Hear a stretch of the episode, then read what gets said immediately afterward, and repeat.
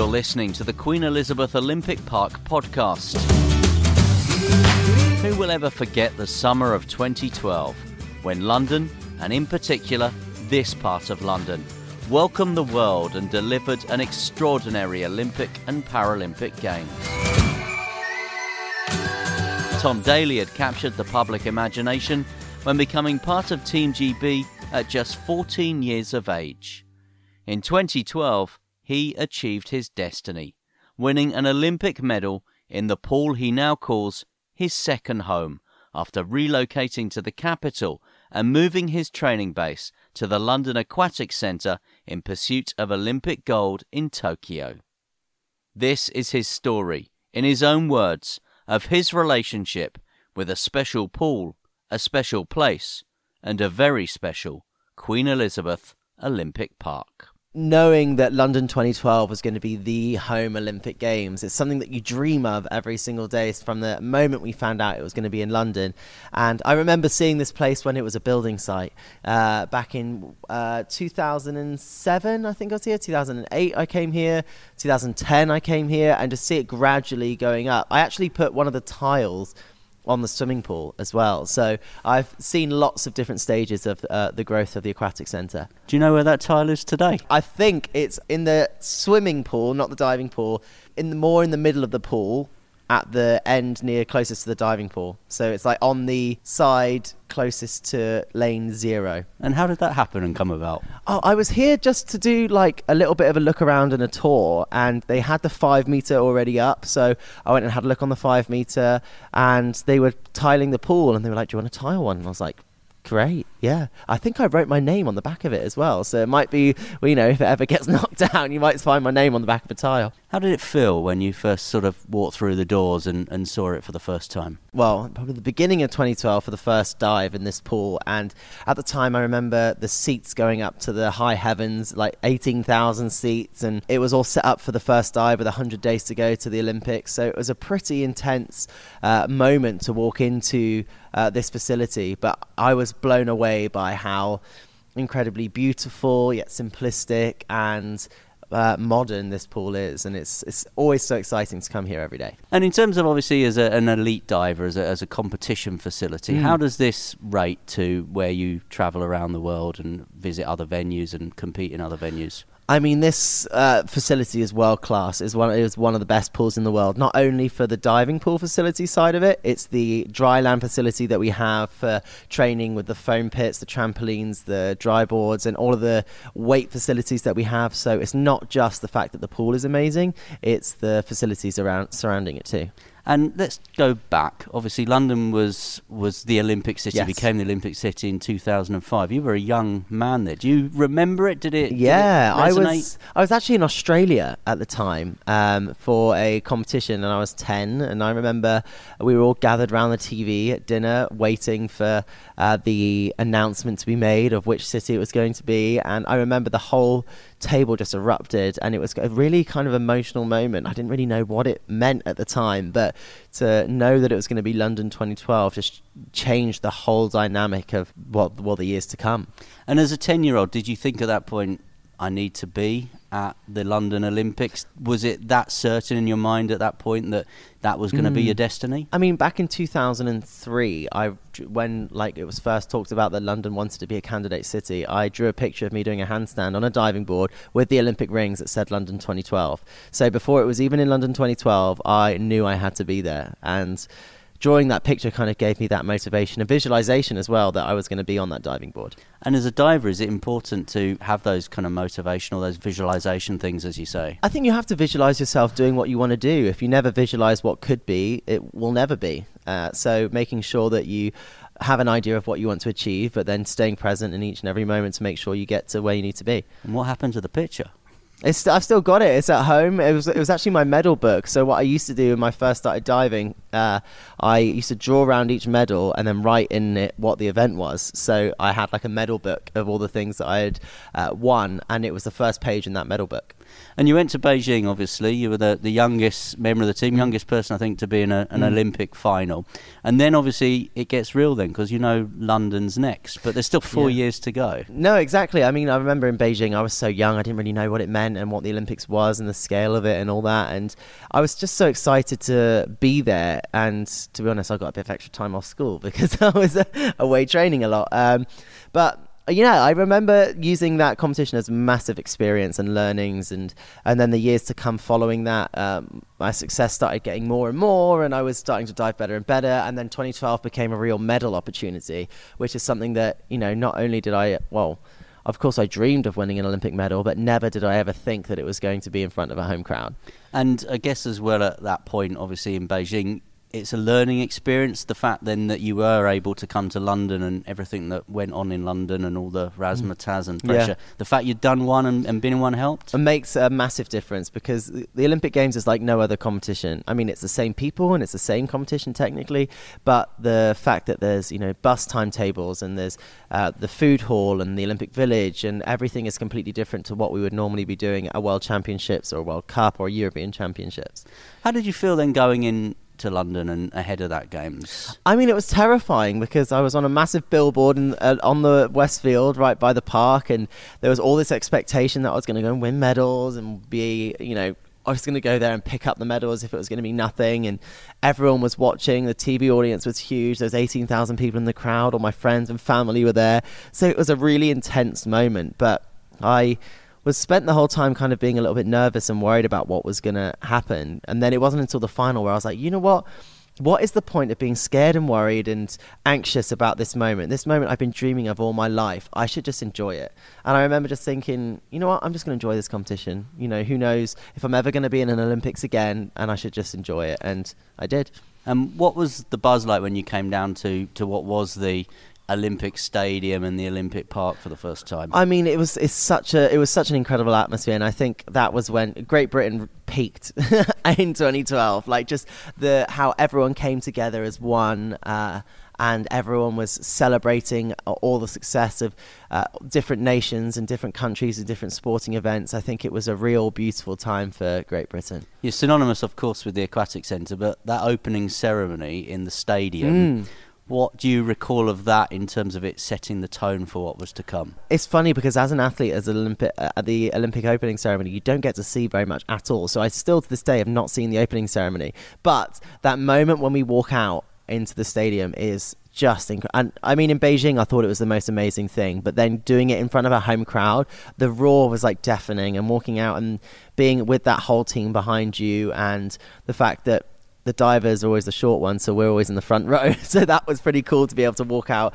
in the front as well. And a privilege, I guess, for you as a diver that you get to go because not everyone on the team does get yeah, exactly. I mean, in London 2012, everyone went regardless of when they were competing because it was like a once in a lifetime opportunity. But every other opening ceremony, I didn't go in Rio and I won't be going in Tokyo because uh, the schedule works in a way that we are day two in the men's 10 meter synchro. So um, to protect performance, we won't be going to any other Olympic opening ceremonies. It's literally once in a lifetime. It literally was once in a lifetime, and it was so incredible, so incredible. So let's get into to competition. Yes, and obviously you, you, you competed in two competitions mm-hmm. in London. Talk us through the first one, if you like, because you're straight into that, but straight into a final, wasn't it? Yeah, so it was straight into the synchro final, and it was again the atmosphere was amazing. There was a, a missed dive in round four, so it didn't mean meant that we didn't we just missed out on a medal, but the atmosphere and the whole experience of that was just amazing. And then going into the individual event, I, it was the prelim, a semi, and a final. The prelim was not good for me at all. I barely qualified.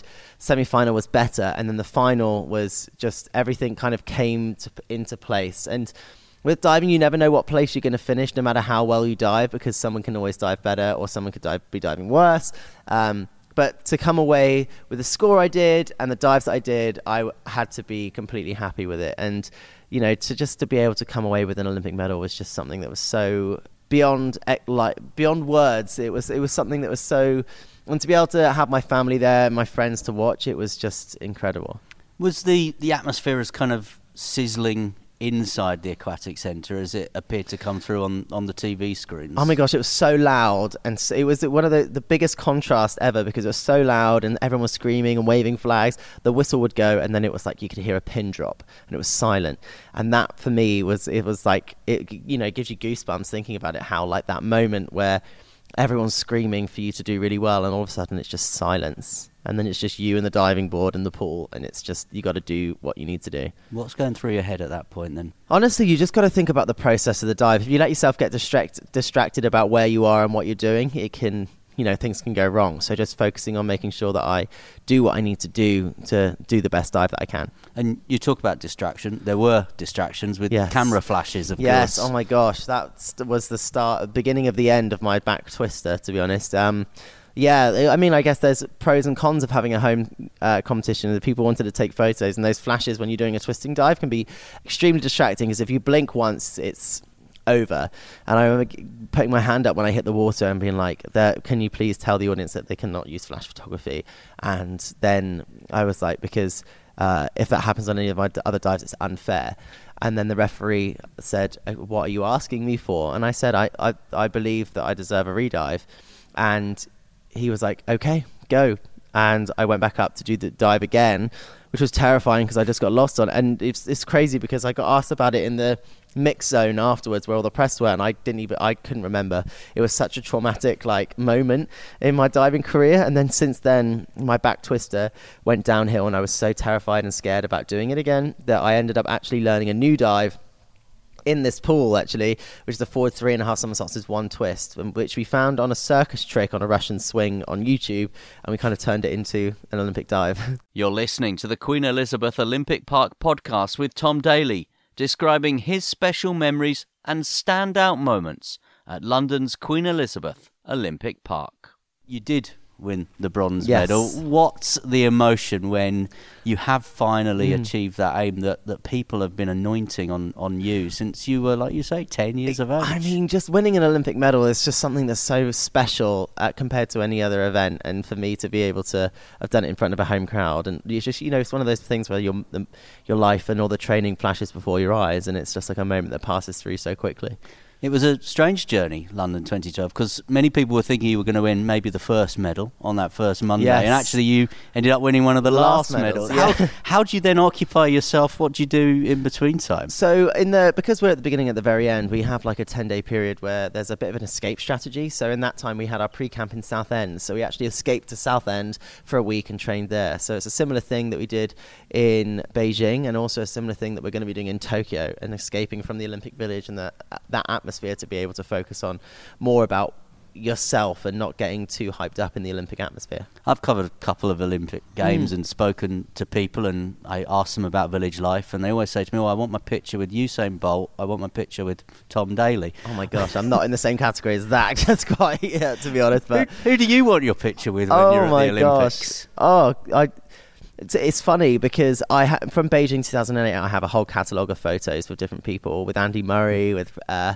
Rafael Nadal, and uh, lots of people like that. And it's just it's so crazy just to be in the same village and, and as other athletes that are doing really well. And to be honest, it's you don't quite know who you want a photo with until you're there, until people start winning, and you're like, because there's always people that come out of the woodwork. You're like, oh my gosh, that's this person. Oh my god, they just won this today, or they weren't expected to do that and they just did the most like got a world record. That kind of thing, which is really exciting to see. And when you were here in London, mm. I mean, how did you you find the whole kind of um, unfolding of the games, if you like, in terms of village life, getting around, coming here and, and competing? Everything like was everything just had a sense of flow to it. Everything was doing really well. Everything was on time. Everything was very well regimented. Everything you know, everything just went really according to plan. And I think London should be very proud of the Olympic Games that it hosted. It wasn't at the end, was it? The London Olympics. In a way, when you look at this park now, and you yes. come here to it, it was very much a beginning point. You would suggest. Oh, absolutely. Um, I mean, it was very functional for the Olympic Games, and now it's functional for everyday use. And people, there's so much going on on the park now. It's like with extra jobs, with places for like kids to play. Obviously, the football stadium is you know the Olympic Stadium is now a football stadium, but it's also used for Olympic events too with diving pool, we have had European Championships, we've had World Series events here.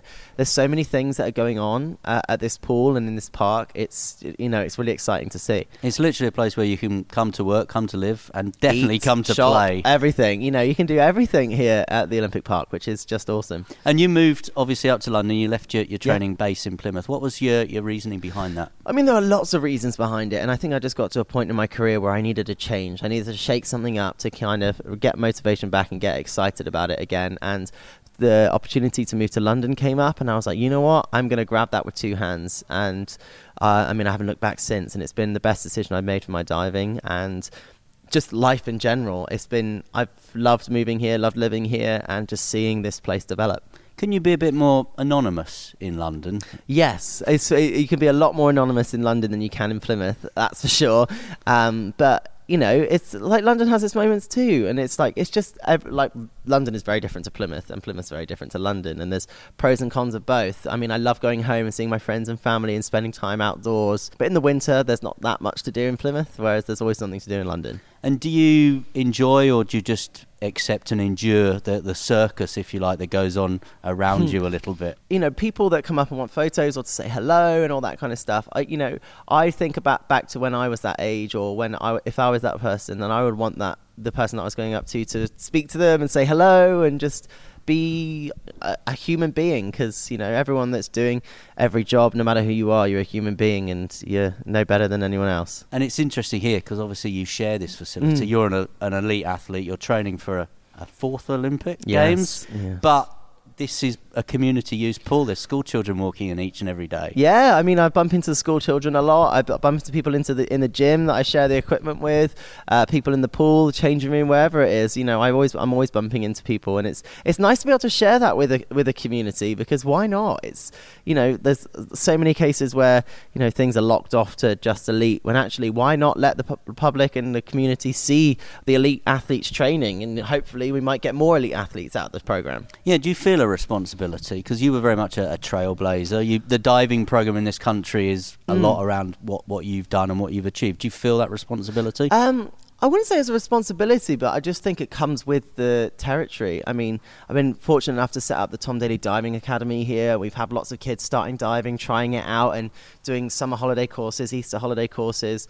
And I think it's just a great way for kids to be active and to have fun and be social and have also discipline with like that sport brings. So I feel so proud that diving is actually a sport that people are excited to see and excited to watch at the Olympics now. Tell us about the academy. Is that something that you are you're properly involved with? Yeah, it's something that we started back when I moved here in 2013, 2014 is kind of when it got like properly going, and it's just been growing and growing, and it's it's exciting just to see the kids coming and enjoying it. And I try to pop in as often as possible to come and see the kids, and um, also just be involved in what they're actually coaching and teaching. Very proud of it. When did you make the decision that you were going to go on to Tokyo? Because I remember sitting down with you after Rio, Yeah. and at that point you were, I want to go away and spend a bit of time Yeah. with family and what have you. I mean, I, as soon as I dived in Rio, I knew that I had to carry on. Like I couldn't finish on that performance. So for me, it's just thought, you know, if I've carried on one extra year, why not carry on? So a- the extra cycle